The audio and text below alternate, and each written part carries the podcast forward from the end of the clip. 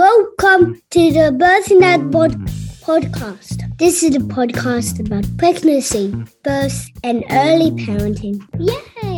G'day, how's it going? I'm Steve from the Prepare Foundation. We are a registered charity that helps first time dads make an awesome contribution at the birth of their child. This is a podcast where we get blokes talking about their experience to share their wisdom with other men who are about to go through the life altering change that comes with first time fatherhood. So let's hear about the transition of parenthood from a dad's perspective. Hi, Stephen. How are you? Lovely to see you today. I am Renee Adair. I'm the founder and director of the Australian Doula College, our charity arm, Doula Heart Network, and our groundwork program.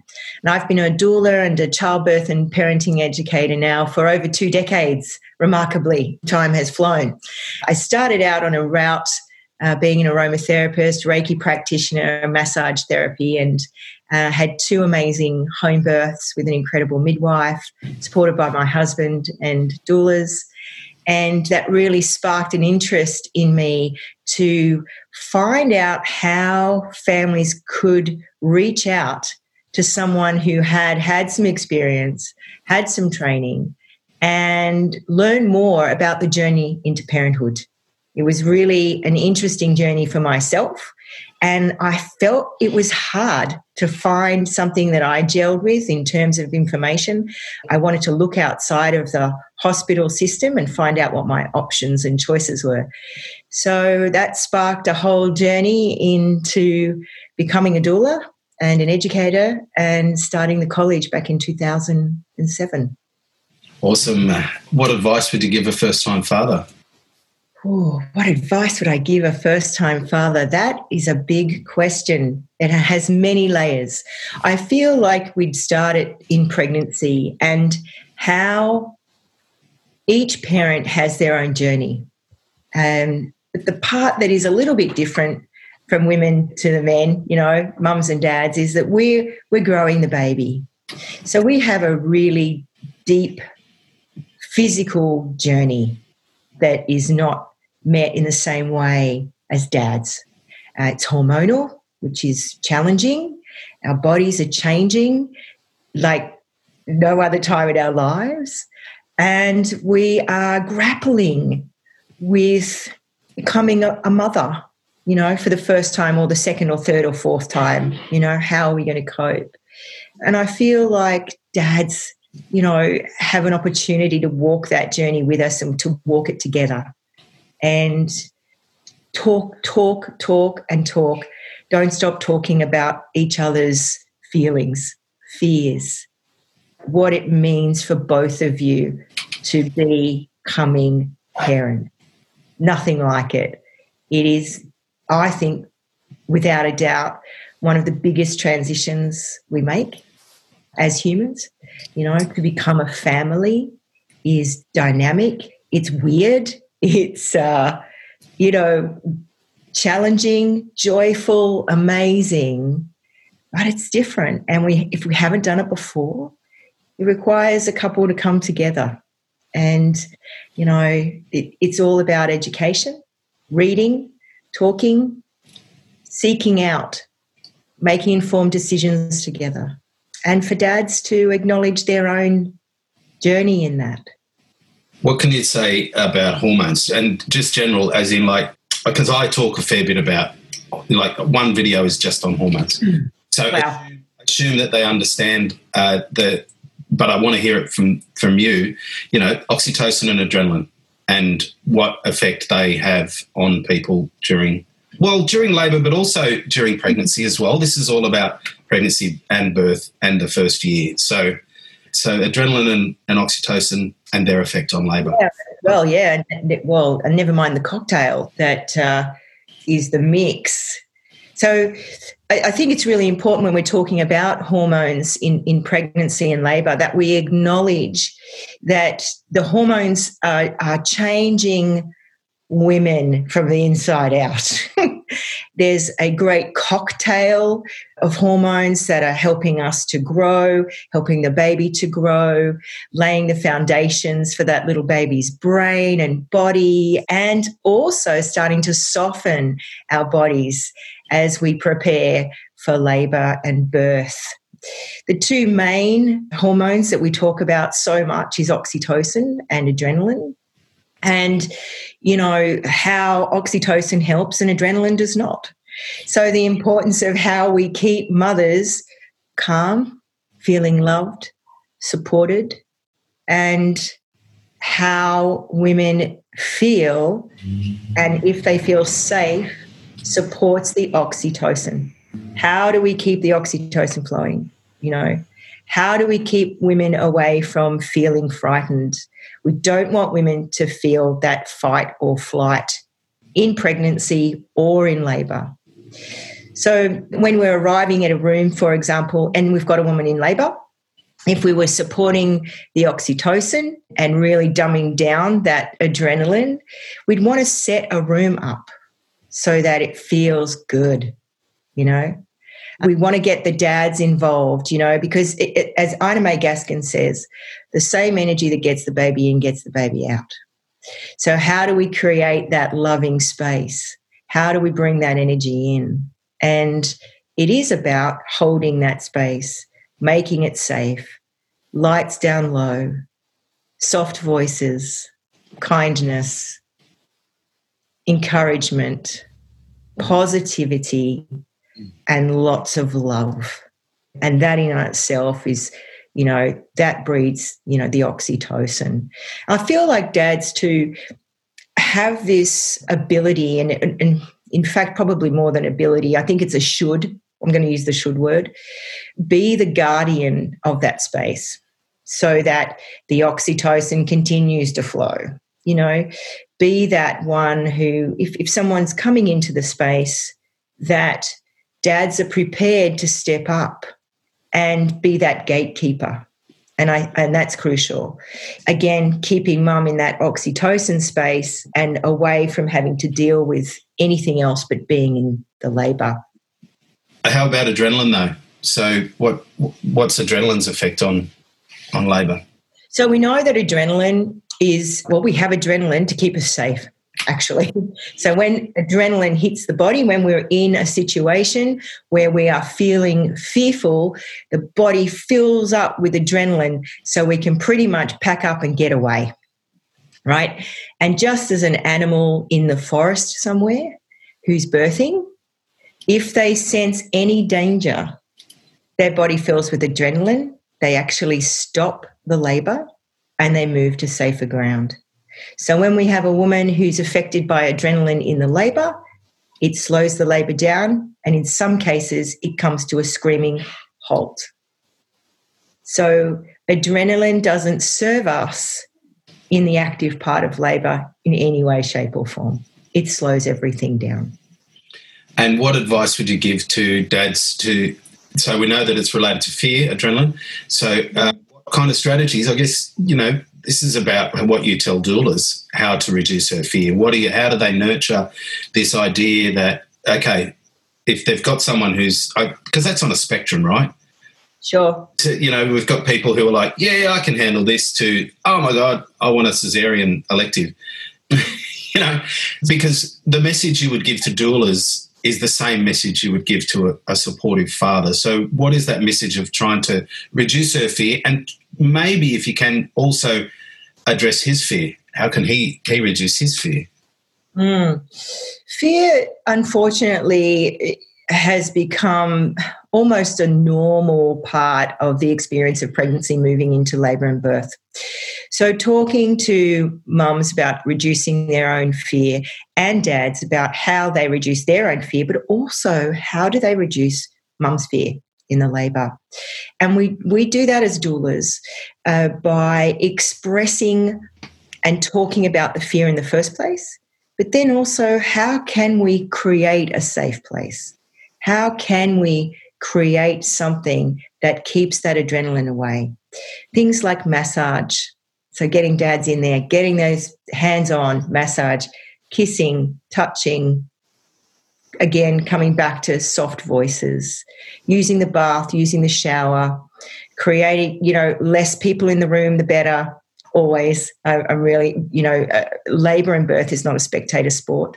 So, making sure that parents have prepared themselves really well at the start that they have a birth plan, a wish list, or preferences so that everybody in the space or anyone who comes into the space knows exactly what this family is wanting.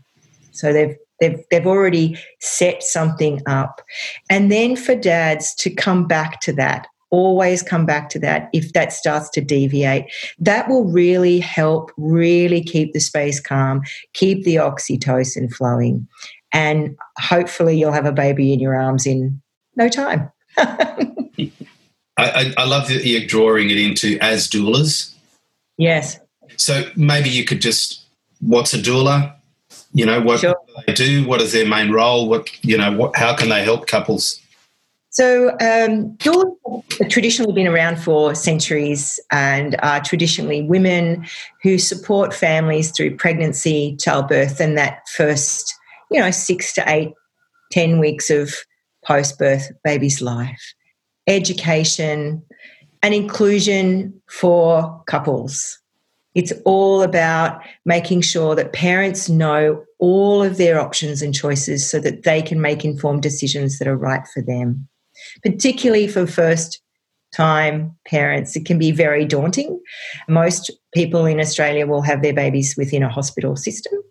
And it's it's kind of like navigating a whole new world, learning a whole new language. So we really help break everything down. So into bite-sized chunks, if you like, so that the experience in on itself doesn't look as huge as it can sometimes feel.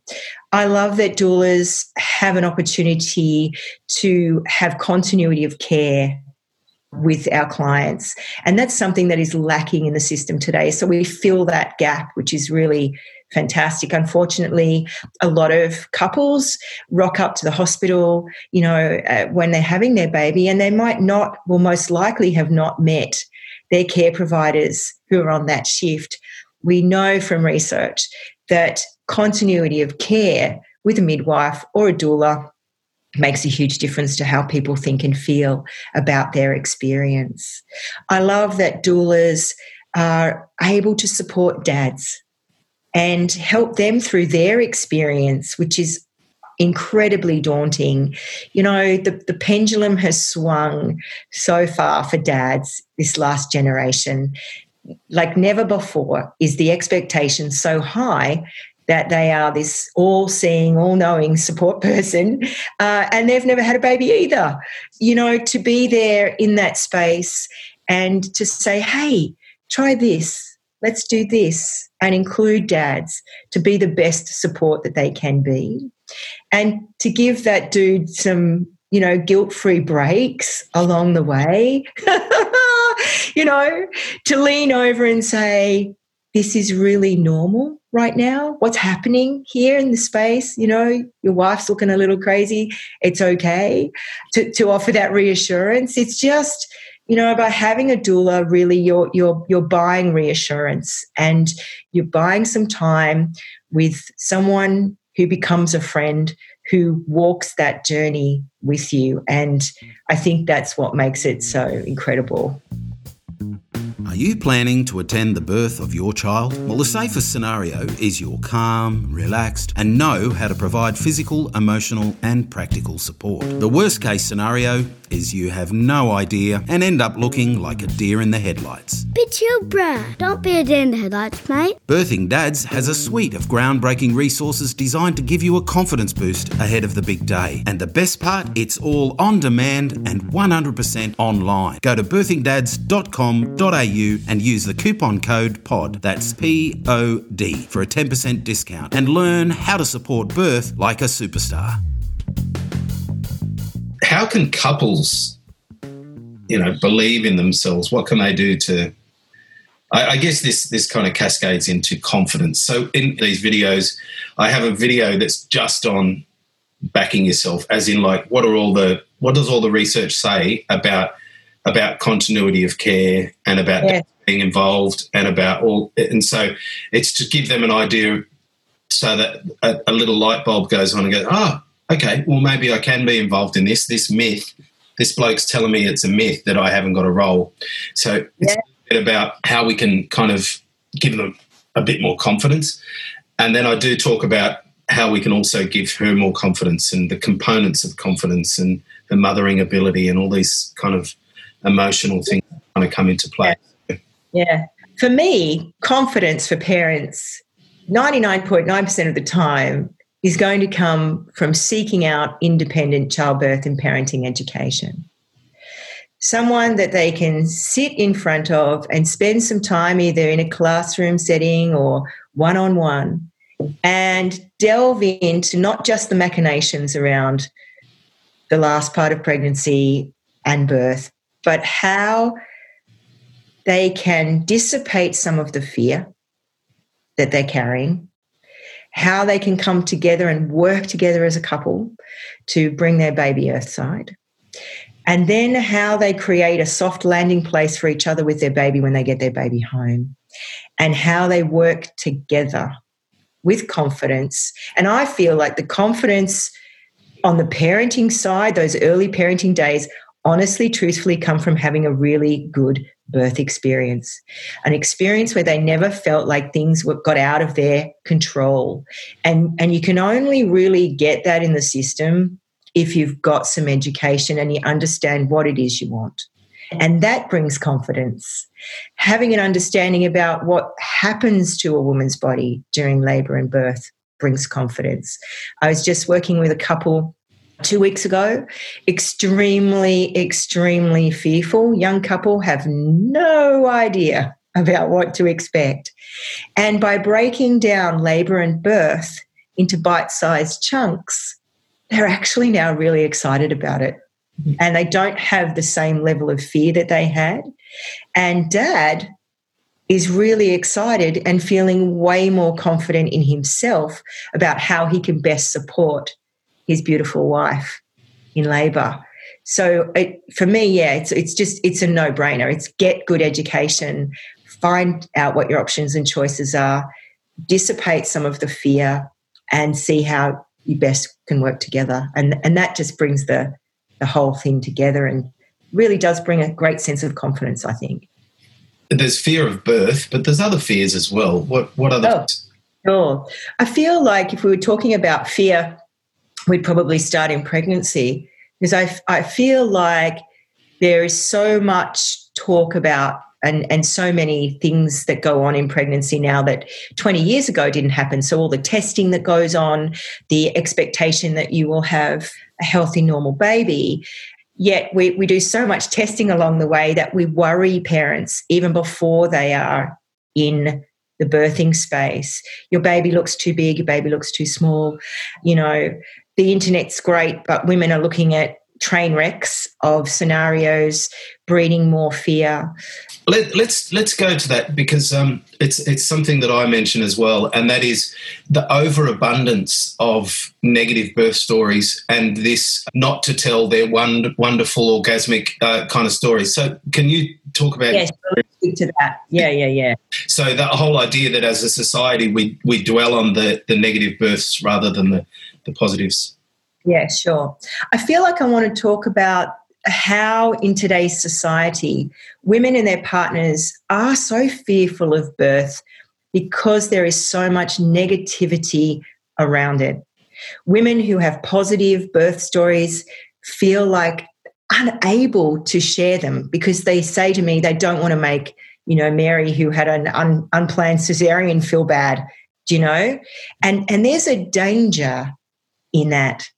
The truth is, yeah, that most women are able and wanting, and it is achievable to have an amazing, incredible, empowering birth experience.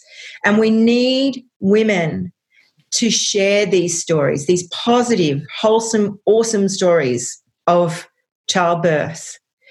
I feel like it's a really important opportunity now to also share the importance of finding good, wholesome, truthful information on the internet.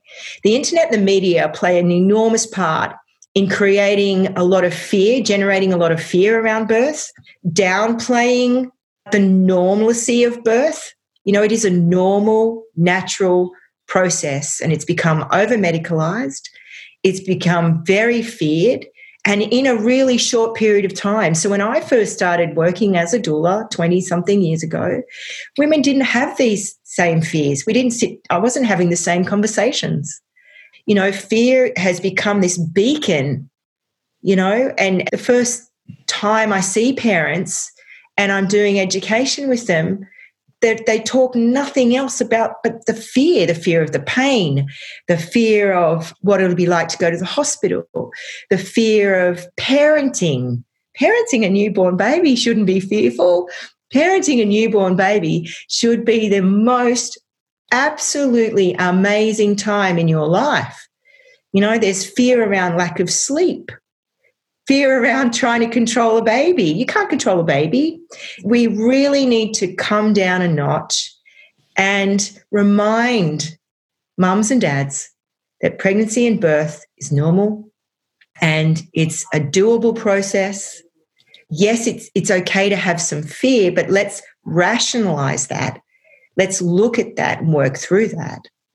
And then, as an early parent in those first few weeks, let's look at how your baby is functioning and the normalcy of that, because it's normal a baby's going to wake every couple of hours for a feed. Let's give you some skills to work around the baby, you know, rather than push routine and all of these stuff that just comes at you today about being a good parent or what parenting looks like and bring parents back to trusting their intuition and you know really creating a space that's right for them why shouldn't they fear birth birth is a scary thing ah, well I think birth has become scary because of all the negativity. I don't think that birth in on itself is a scary process.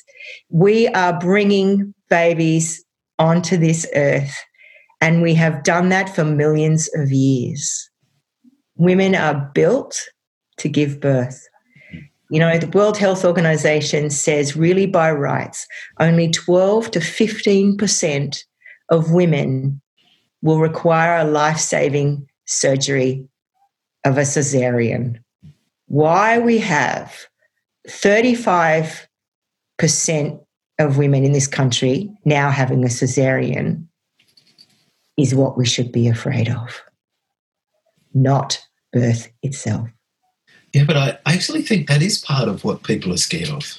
Yeah. You know, because because we've got high birth trauma rates, because we've got so they're they're actually the realities also. Yes. You know, and I think that's that's where where the fear I think yeah. comes from. I, I feel like you know, if we took a step back and we really started to dissect everything, you know, it really comes down to the fact that here in Australia, I don't believe we have enough options to support women to have babies outside of a hospital setting.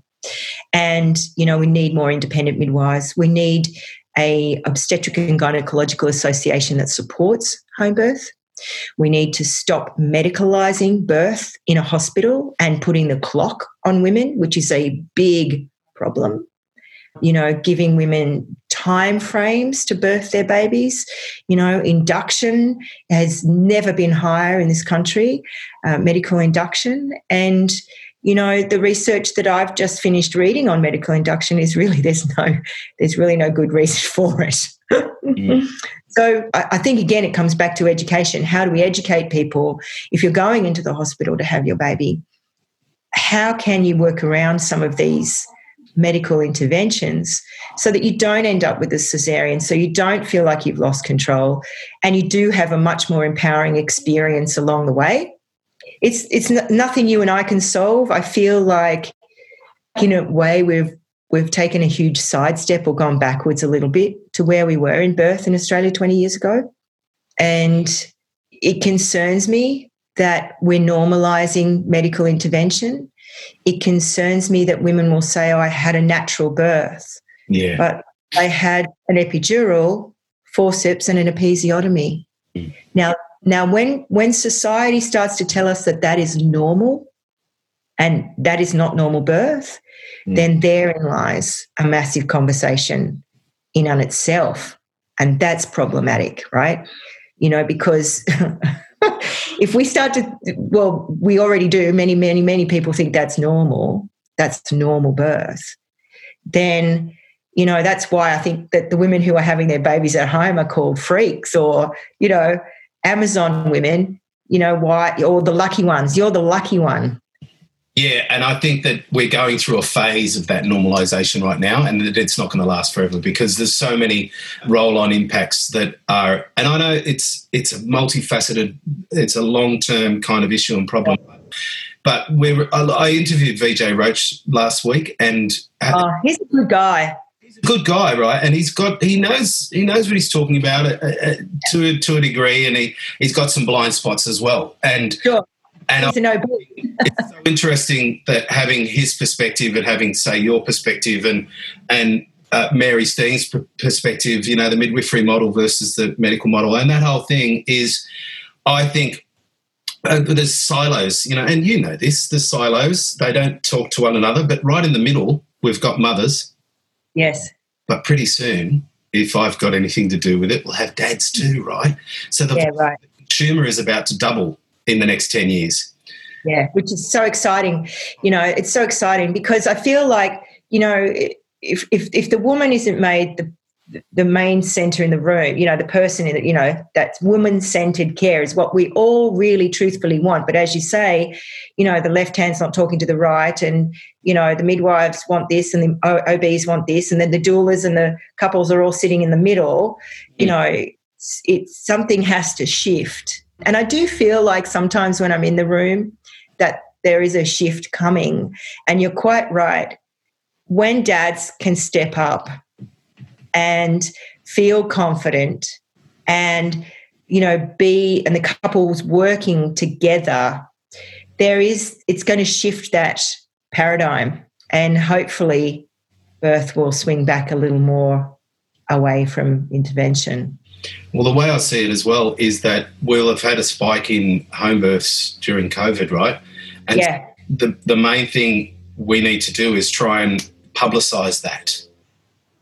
Publicize the good news around the, the you know, oh, we had a 3% inc- or 15% increase in home births. Oh, and there was no one, no big bad things happened, and we had a things happened, yeah, three percent uh, cesarean rate from that, and then what? You know, so I don't know. The mainstream media not might not be all over that, but I think it's up to us to write the articles and say, yeah, yeah, I agree. But the media doesn't want that, Dales, because it's good news. So, you know, the the, the media wants you to be fearful. yeah, but no, media, it's, it's good know, news about COVID so it ticks. Oh, yes, oh, what happened with COVID? Everything was dire and it was really shit for a long time. But actually, something good happened. Here we go. That's the way you frame it. Yeah. That's the way. I uh, like it. Let's steal that. Good for you. All right. So how can how can doulas or expectant dads start start with bringing baby home? As in, like you know, that's the that's the milestone, isn't it? Yeah. Yeah. Yeah. Yeah. Uh, so I'd like to touch a little bit on uh, dads supporting new mums when you get your baby home, and that's probably you know an incredibly uh, big day in the lives of both parents. It's really exciting. It's a big transition to bring your baby home, and really coming back and acknowledging that for both parents as a doula is pretty important. Um, when partners get home, you know, and life is starting as a family, I'm about all in. so, you know, working around a 24 hour cycle, I call them, not the clock. Covering clocks up is actually a really good idea. Having very few visitors around and really solidifying those first couple of weeks as a family.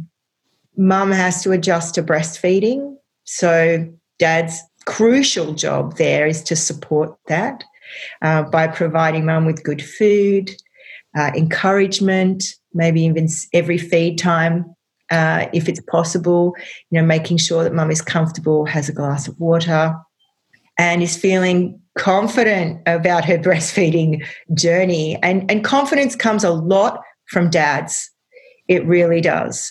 Make no bones about it. You know, women can can give up if dads are not, you know, all about sharing that experience and that load in those first few weeks.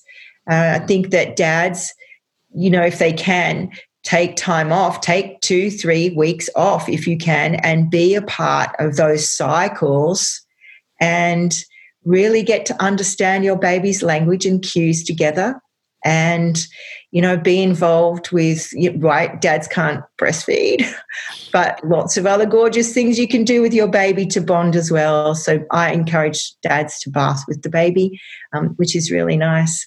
Change the baby's nappy burp your baby after a feed and be a part of that love bubble and that huge rush of oxytocin that comes in those first few weeks. I think I read somewhere recently, and you might correct me, Stephen, but that oxytocin is as higher is higher in dads in that first is it 60 minutes post birth than any other time in life. Is that have I got that right? Yeah, and it is for mothers as well. But um, yeah, of course, I'm just, yeah. But just in terms of the dads, I was like blown away that they have, you know, so much oxytocin as well. And uh, yeah, it's pretty incredible. One of the, well, I guess one of the interesting things that I've come across, uh, I think, uh, is the increase in prolactin, the decrease in testosterone, but also that uh, if a dad's holding his baby for more, longer than 15 minutes, his surge of oxytocin lasts longer.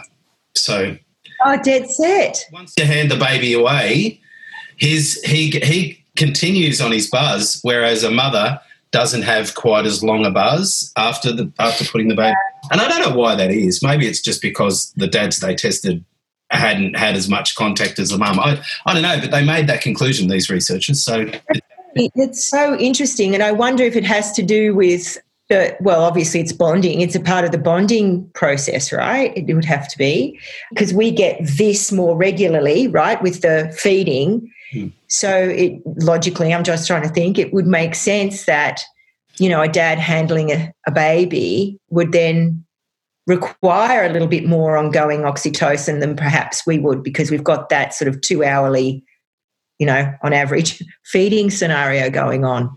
Yeah, but and it's also connected to the amount of attachment the father has, how involved he is that is a higher peak and a lower the cost. And so it's about the survival of the baby essentially. So the testosterone goes down. The more yeah. he is, the higher the oxytocin and prolactin. So it's the universe saying, "Hey, we want this baby to survive. So we yeah. got to get rid of all the negativity and negativity. Get that testosterone and get soft." Get in here. Get soft. And we've also got oxytocin receptors on our chest, apparently. I didn't. Yeah, right. I only just learned that the other day, and Wowza. Wowza. Maybe that's why men have nipples, right? Hey! Oxytocin, yeah, maybe. Hmm. I didn't think of that. uh, advocacy. Let's talk about advocacy because now, Subject. yeah, I know, and it's a really tough one because, uh, and and uh, as we've discussed before, I have to I have to be really careful because I want this to extend as yeah as possible. So I'm just starting on the first rung of a ladder that is is you know eventually is going to be critical of the current medical model if it needs to be. Yeah, you. So at the moment, I'm I'm at the beginning of this slow burn, and so the advocacy video was very short because I didn't know what to right, what to how to deal with it. Yeah. And I did actually ask Vijay Roach, I said, How engaged do you want dads to be? And he had, had a little bit of a chuckle. And, and I was like, You know, he said, Yeah, well, we're kind of, um, we, we need to learn about it. He was very upfront. He said, "We doctors need to be uh, be challenged, and we need to be comfortable with being challenged." So he said he had a really good, really good response to that. But so with that little introduction in mind, uh, that there are sensitivities around this, and that dads shouldn't arc up because that arcing up can suddenly look like aggression really easily with men. That's right. And quickly, I think that can escalate quickly. Mm. Because the stakes are so high and because yep. they're used to managing emotional buy-in, right? Which, you know, I don't have as a doula. Uh, advocacy. what a, an interesting subject. We actually talk about here at the college, we talk about advocacy just about every day. And it is a word that I, I've come to learn is fluid, particularly in the birthing space. And I'm very cautious as a doula about, you know, saying to people that I will advocate for you. Now, in uh, how a doula works around advocacy, our recommendation is that once a client has put together a birthing plan or preference or wish list, is that we advocate for the plan. So if someone's in that space, then we always come back to that. You know, Mary wanted that. Pretty sure it's in that birthing plan right there. So I'm not really stating anything that's not obvious. I'm not speaking up for the client. And it is something that was written by Mary and Fred, right? So that's what we teach in terms of advocacy. Right now, we've got this really interesting time where dads are in the space and we really encourage them to be the voice for their family and that they start to really step up and become an advocate for their baby and their partner or wife eh, you know because they're going to have to do it for the rest of their lives. So let's start now. Let's get you in. Roll your sleeves up mate and get you talking about how you're going to do that and how you're going to do that respectfully and mindfully and i encourage dads to come back also to the birthing plan or the wish list and if that starts to deviate, that it's their job to ask why. How come we're going down this road? What will happen if we don't do anything? what would it look like in an hour if we don't, you know, all of these questions so that their voice is being used and they're, again, the gatekeeper, the gatekeeper to the birthing space.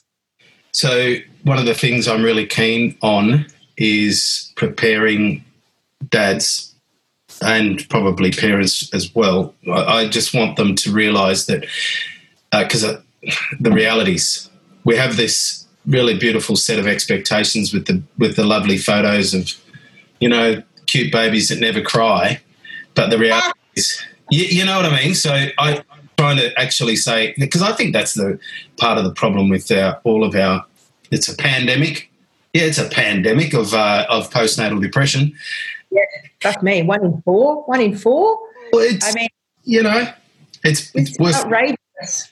Yeah, so I think that's that's because people have this you know unrealistic expectation that everything is glorious and oh yeah oh yeah so and so said that they couldn't sleep and they blah blah oh, but they, I can do it better than them. I'm all right. So they don't really get the realities, you know. So I have a video on expectations versus realities. Oh, so, fantastic. got any comments on on that? You can uh, postnatally, uh, or yeah, just the, the, whole the whole perinatal period. But also, you can bring in statistics here and and anecdotes or or anything that you've witnessed, trends. Sure. Sure, sure, sure. I think one of the things that's making uh, life difficult in the transition to parenthood when you get your baby home is that I see today a lot of unrealistic expectations. And if I can refer back to some of the other points that I was making before about media, internet, and people perhaps not sharing the reality of what it's like when you get your baby home, is impacting on the expectations of parents. I think what plays a big part too is that in today's culture here in Australia, we don't have the village anymore. And I feel like if we did, if we had, you know, a group of, of women who was coming over to the home to help you cook you know someone would certainly put a load of washing on. Uh, there was you know there was always support. Now parents are doing it alone. And and i don't believe we were ever meant to do it alone. I feel like that has played an enormous part and shift in how parents are coping or or not also.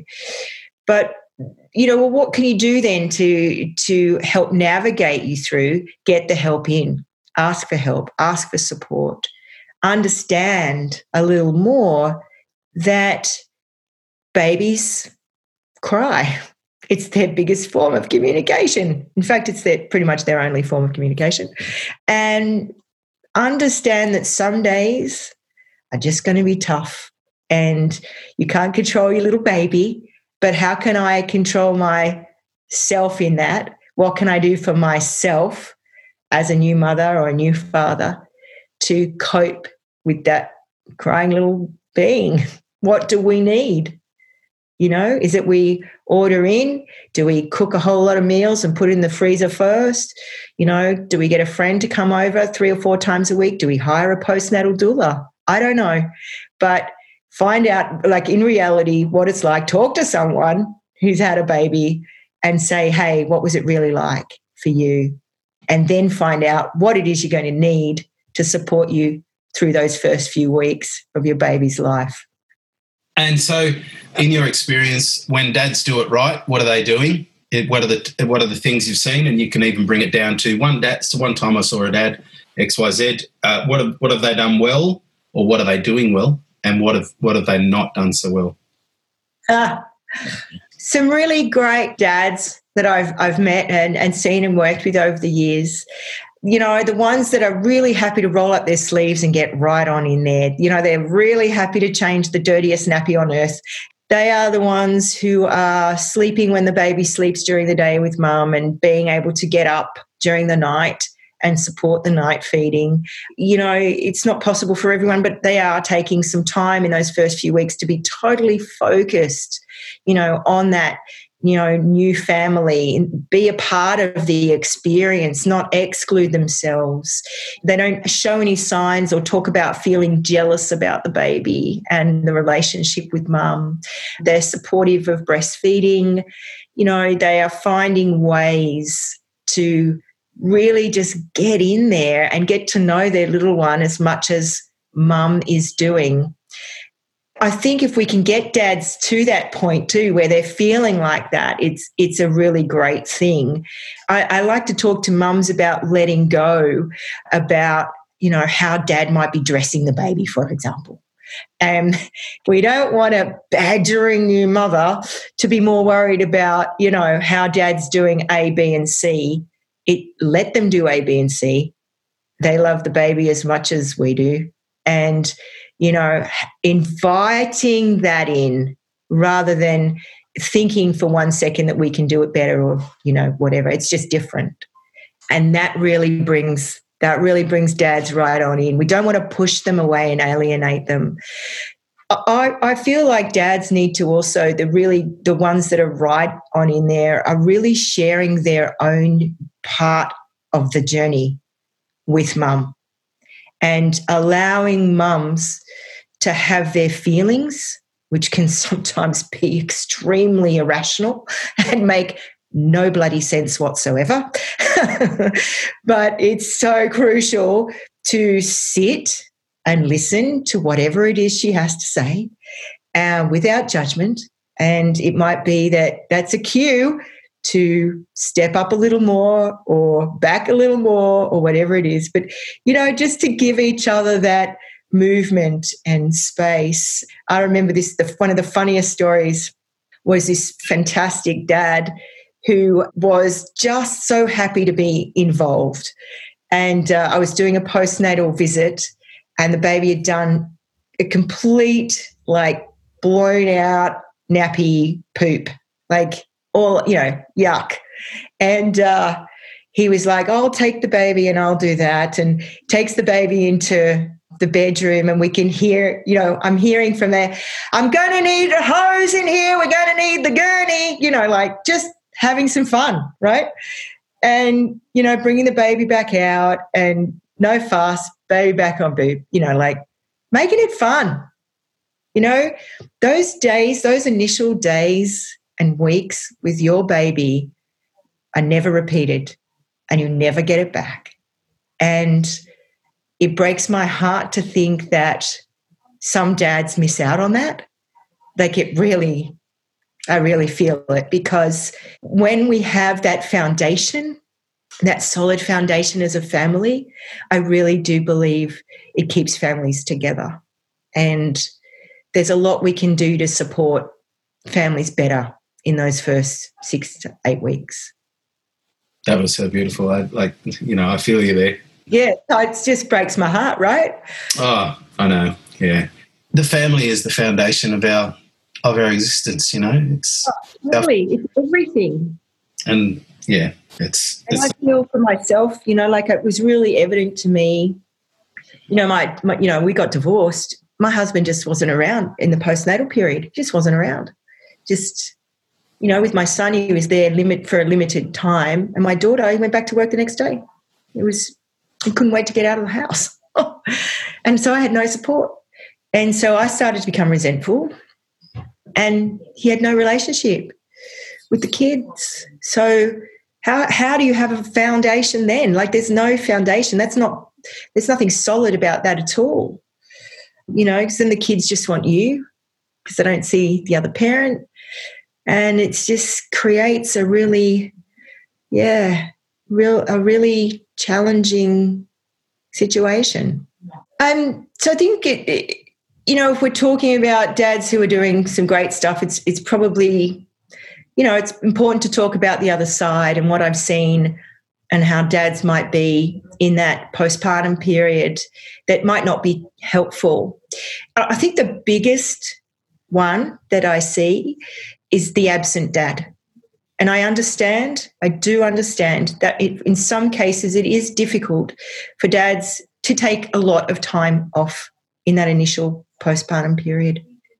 But I feel like they miss out on so much when they, they do that, when they're not there. Mums struggle because they've got no support in the home. Breastfeeding can become more challenging, uh, can up, set up resentment, you know, mum, dad's leaving all the time, you know, stuck at home in inverted commas with the baby.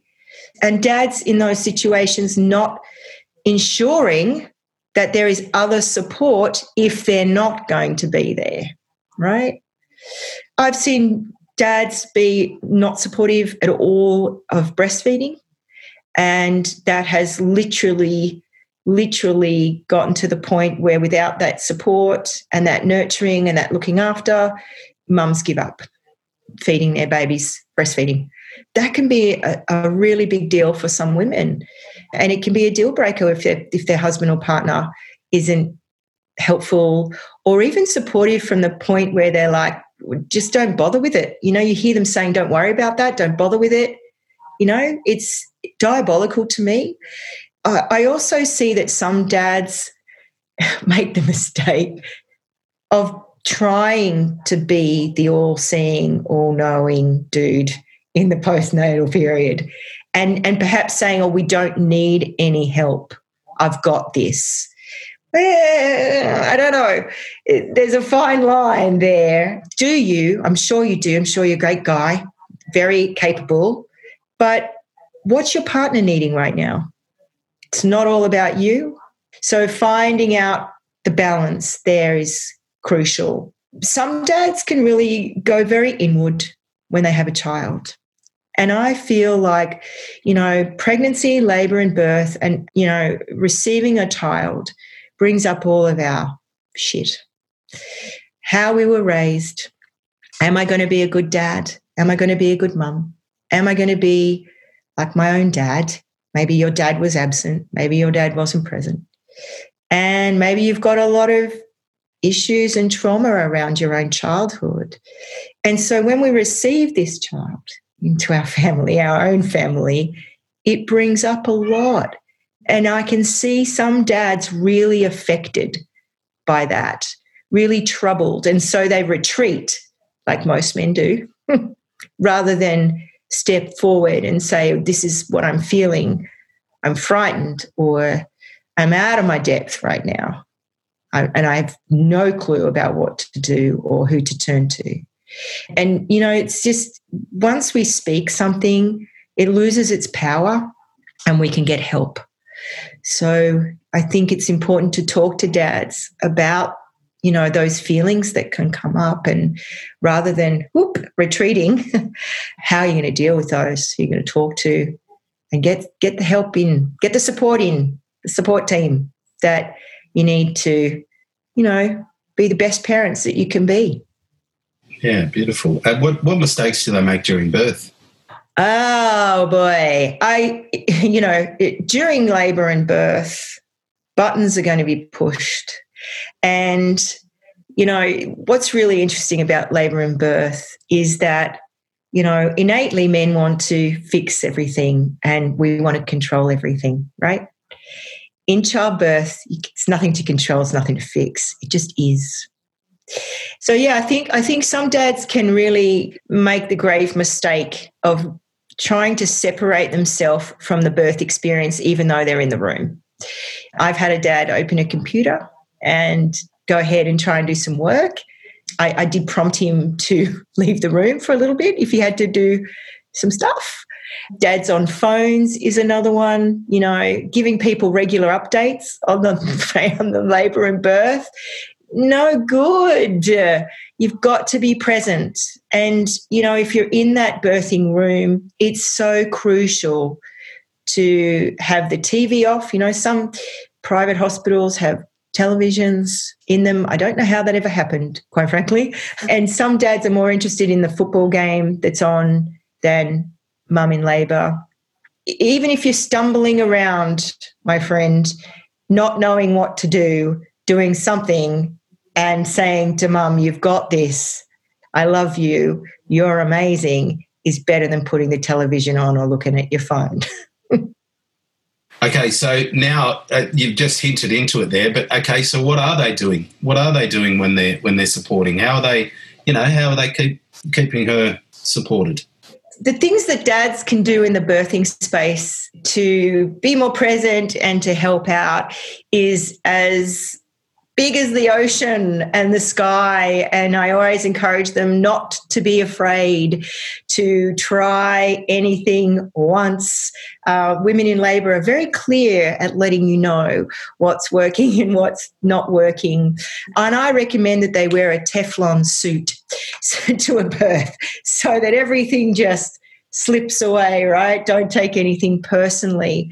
The most incredible fathers that I have seen in a labor and birth have literally had me crying in the corner because of the incredible selflessness that they have brought to the space.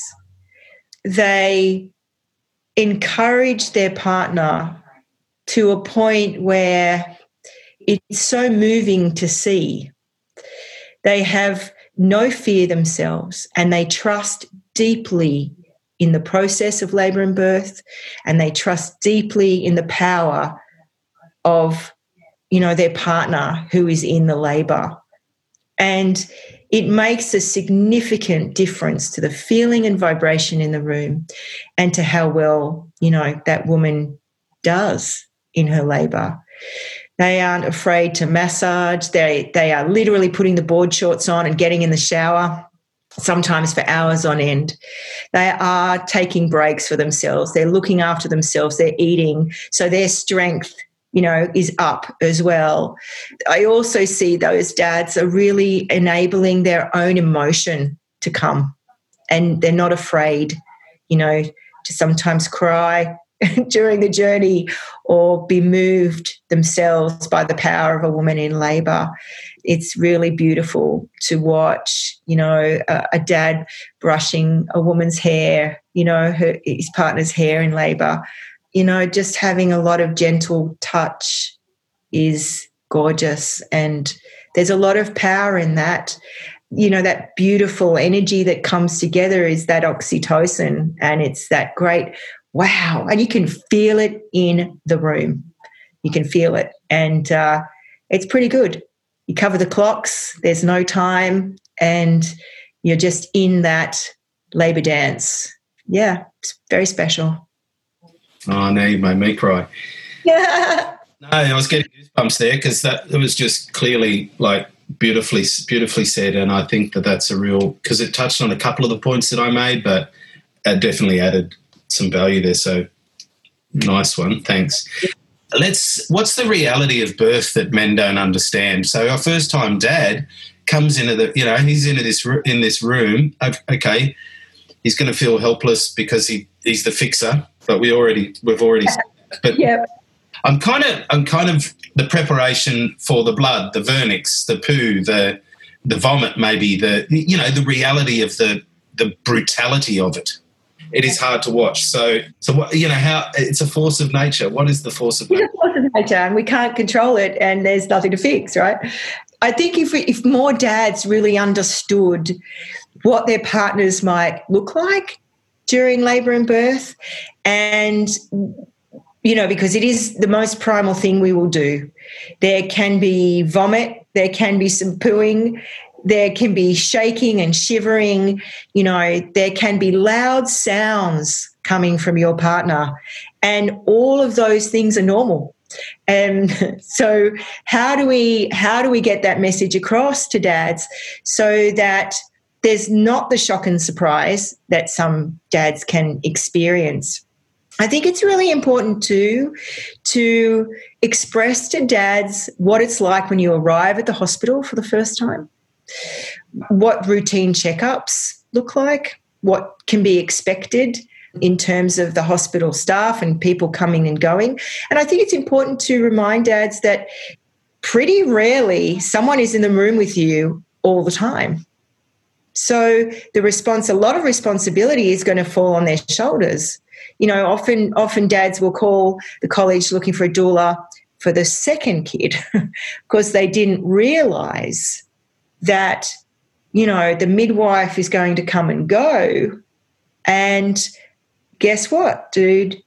You were it. And, you know, that in on itself is a big surprise. And so, you know, when that su- most surprises come right, we, we've talked about fear, it's going to bring that fear up. And so when we've got a dad then who doesn't trust the process, he's starting to feel fearful, he's going to affect the space in that room and then ultimately affect the labour. Well said. All right. So Mhm. if childbirth was perfect in your mind, you know, if, if we were birthing our children into the world in a perfect scenario, what does that look like for Renee Adair? Oh, in a, in a perfect world, what I'd love to see childbirth look like in our culture, I would love to see more options and choices straight off the bat given to women and their partners before they're pregnant. So that you know families can get educated pre-pregnancy. That a bit more planning please would be incredible. The power in that and the knowledge of that would make an incredible difference to how pregnancy traveled you know for that woman and potentially that dad. I'd love to see better continuity of care and more independent childbirth educators for families. I would love to see a doula, if there's no continuity of care with a midwife in every hospital birth, then there needs to be a doula in every room. I would love to see dads more included. I would love to see them feel better and more supported before, during, and after the birth of their baby. I feel like we need to have a better system in place and a softer landing place for families when they get their baby home. You know, we send parents home sometimes very quickly after birth, which I'm a big fan of, but, it, you know, without a village, that's a big gig on their own. And the next appointment with uh, a care provider or a medical professional isn't for another six weeks. That is a big gap. That is an enormous gap.